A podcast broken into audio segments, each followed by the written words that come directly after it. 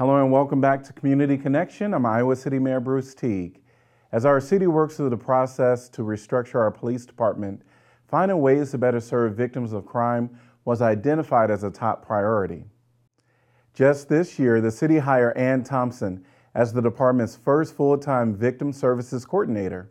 She's joining me today to discuss her new role. Thanks for being here, Ann. So happy you're here with us today. Welcome. Thank you.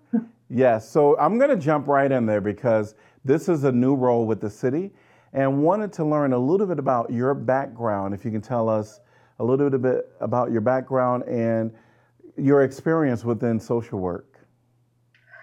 My social work experience started at Waypoint Services in Cedar Rapids in Linn County.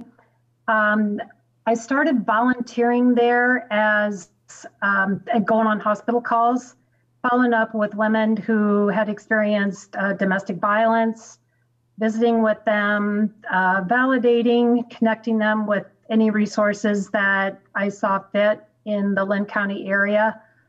Um, and then doing that for a while, I d- discovered that I wanted to do more. Uh, so I started working at the shelter that was connected with uh, Waypoint. And with that, I worked with women there who were in shelter, uh, just validating a lot their stories, you know, listening to what their experiences were, being there for them, as well as, you know, connecting them with services. I also then wanted to do more because I was starting to really, um, I think, find my niche and in, you know, was starting to find like a purpose, you know. So I started to facilitate support groups. I did that for three years at Waypoint with women who experienced DV. Uh, and, you know, I just found that that whole experience was um, very rewarding. I mean, it was challenging at times, but it was something that was just, I felt it was near and dear to my heart. Um, I then I worked for Foundation 2 as a mobile crisis outreach counselor for about two years. Um, and that was going out on calls, uh, responding to people who were experiencing mental health crisis, uh, and then also connecting them, doing assessments and connecting them with services within the, the area, you know, that would move them forward, um, whatever that may be. And during that time, I thought I was going to go back. I was going to go to school and do an, you know, get an associate's degree, you know, and be good with it. Well, now I went from associates to bachelor's and finished my master's program in social work um, because I, I just want, I just feel helping women connecting them with services, validating their stories um, is just something that that I like doing. Um, and like I said, I've I did a uh, my or my first year of my internship. I did RVAP, so I worked with rape victims there. Um, and now I'm here. So that basically is my background in social work. I really, yeah, no, I really appreciate hearing how diverse it's been. Mm-hmm. Um, and, and one key element that I hear is ser- serving women, um, mm-hmm. you know, supporting women through a lot, as well as listening. I think that's one big element of being a social worker is just listening to the stories of individuals. Now, you're on the police department as a civilian. Yes. And so you're not a sworn officer, correct? No, I am not. Mm-hmm. So I want to know a little bit about what your uh, what will be your role as a victim services coordinator. Officers, when they go out on calls, they don't always have the time to follow up with that with that victim. Uh, so therefore, I'll read through their case notes. They'll either they'll send them to me and say, "Hey, you know, I followed up with this person. Can you can you help out?" Or I went on a call. Can you help? You know, with following up with them. What I'll do is follow up with that victim. Um, and again, you know, to your point, listen, to validate, uh, find out what services that they're needing, and then with that, connect them with the services within the Johnson County area, whether that be sheltering, uh, you know, legal services, um, you know, schools for their kids, you know, whatever it may be. That's what I'll help them, you know, become connected with. Um, I kind of, you know, I don't, I kind of close that gap in service, I guess, between, you know, the officers going out there and, you know, not having any follow up to doing that within like 72 hours, which I like to follow up with somebody to let them know, you know, that somebody's here for them, somebody cares, and there are services out there that they can utilize to move them forward. Um, and I think just like I said, being a liaison between the law enforcement and myself is just huge because it kind of ties it all together that law enforcement was there and then they have this follow up. Um, and like I said, just a lot of times validating their stories, um, kind of meeting them where they're at. Sure. You know, um, finding out some some just want to talk, some want services. You know, so just being that person that is there for them and knowing that they can call back if they need. So, it, Um, of course, with your role as a mental health professional, well, mental health professional when you work for uh, Foundation Two, Mhm. um, one of the things that I hear you're talking about is working with these victims of crime and um, allowing space for them to talk about their personal tragedies, right? That's a part Right. of what this role is. And you even talked about connecting with resources and that type stuff. Um, I, I think the general public may not know, um, you know, how often someone, you know, is a victim of a crime, and also, you know, if it was just left up to the officer intervening, maybe making an arrest or taking down a statement, you know, uh, with that victim, um, the trauma is still there, the experience is, is still there. And so wondered if you can just talk about, you know, how, how critical your role is in connecting with resources, listening, and what are some of those resources that you connect people with? I I feel that listening and validating is is key because not everybody's going to process trauma in the same way.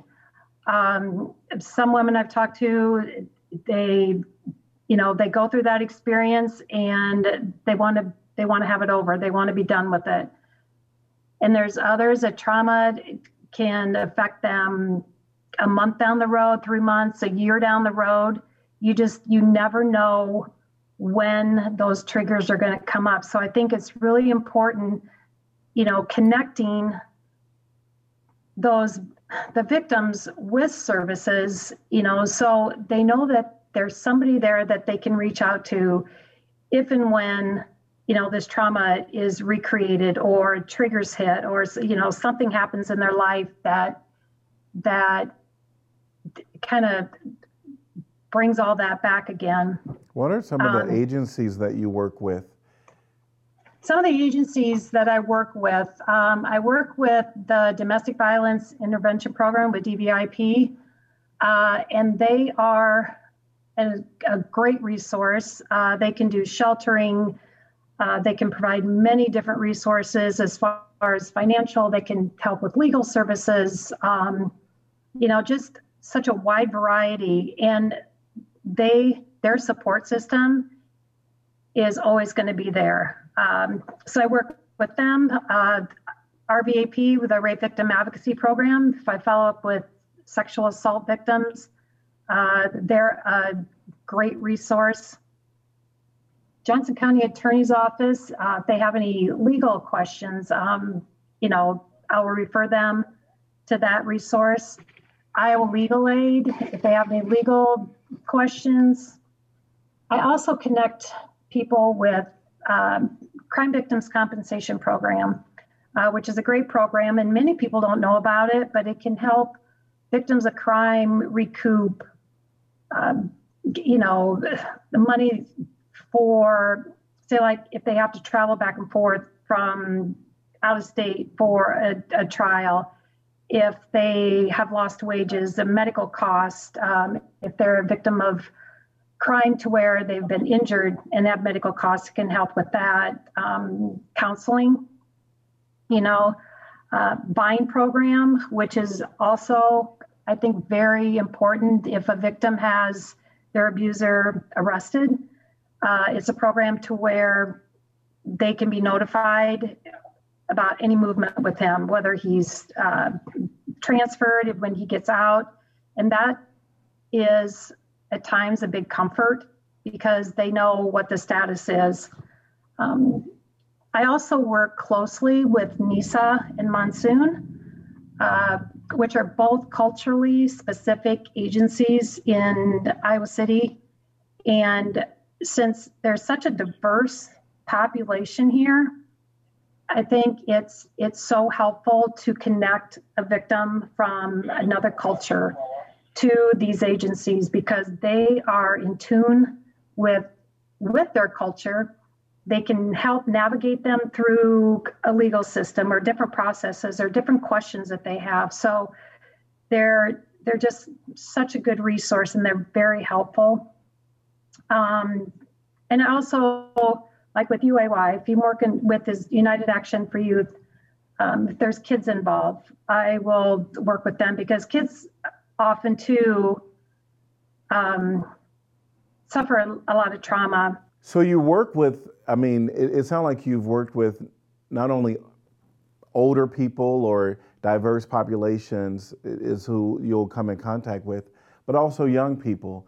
You know, I never even thought about um, the, the, the connections that you'll have with young people and getting, getting them some resources it really does sound to me like this is an opportunity for those that have experienced uh, an unfortunate event to mm-hmm. actually have a, a, one space to come to to get some advice on resources for one. Like i've experienced this this is what i'm going through. What services are out there? If if a person hasn't been involved with um, navigating some resources for assistance, no matter what that assistance is, it could seem overwhelming. And if uh-huh. you don't know any, you know, sometimes people don't know, ha- have the connections to individuals that might be able to advise them. And so, so happy that this is a part of what you do for those uh-huh. within our community. Now that we just talked about learning opportunities really for victims in a way, right? That is learning, liaison uh-huh. is learning. You'll also be um, having the opportunity to train some of the police department. And I'm wondering um, what that might look like, some of the training opportunities. Well, with with this being a fairly new position, uh, it's still we're still trying to kind of navigate the waters and figure out just exactly what it's all going to entail. Um, I think training right now, if there's any like new resources or anything that that comes up, those that if I feel that they're beneficial for officers to, uh, you know, have with them if they're if they're out on a call, uh, they can say, "Here's some resources," which we do have a sheet that that lists resources on there. But if there's any that really, I feel, um, kind of I say, like if they if there's a mental health call, you know, get resources for mental health, and also with training. From my experience with with working like with mobile crisis outreach, and also with with DV victims, uh, it all intersects with with mental health. It can it you know it's just it can be a part of of that trauma. So knowing what to look for when you go on a call, like, you know, how how the victim is reacting, what mannerisms they're portraying, um, just different things like that. You know, sometimes can be might be overlooked when actually sometimes they might be signs of, you know, them having some type of mental health concerns going on. So I think really honing in on what those signs are is really important, um, you know, because there can be many. Uh, Absolutely. But like I said, right now, as far as the training, it's it's it's it's going to evolve. It's going to you know evolve, and I don't really know what that's all going to entail. Sure. So that's as far as the training. That's kind of where my thought process right now.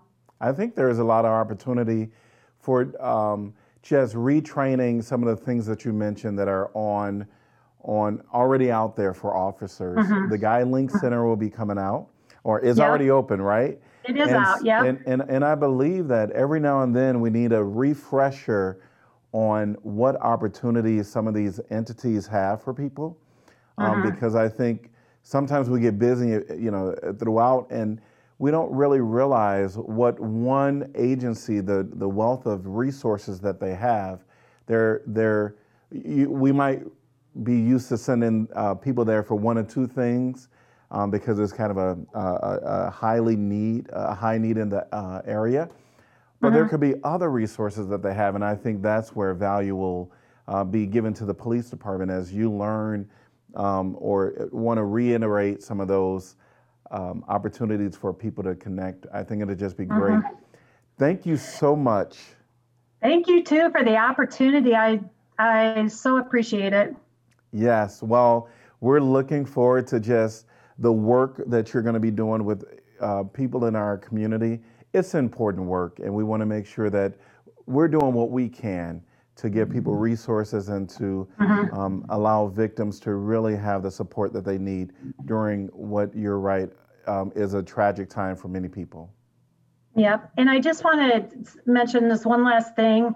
Um, the the mission statement of the Iowa City Police Department, I think that that is a very key component in not only everybody at the ICPD, but with mine, with my line of work. And the last part of that, I think, is very, I just, I really hone in on it because this, the whole thing says to work in partnership with the community, enhance trust, protect, encourage, and compassion, and empower victims of crime through excellence in service. And I think with that said, that portrays my mission here. Yes, yes. Well, thank you so much, and we're wishing you all the best as you navigate with individuals within our community. Thank you so much Thank for you. being here. Thank you too. Yes. Take care. Have an awesome and amazing rest of your day. And you as well. Thanks. That's our show for today. If you would like to learn more about the recommendations on how to restructure the police department, just visit icgov.org slash preliminary plan. There you can read over the outline plan and provide feedback by taking a short survey. We'll be back again with another episode of Community Connection soon. Until then, take care, Iowa City.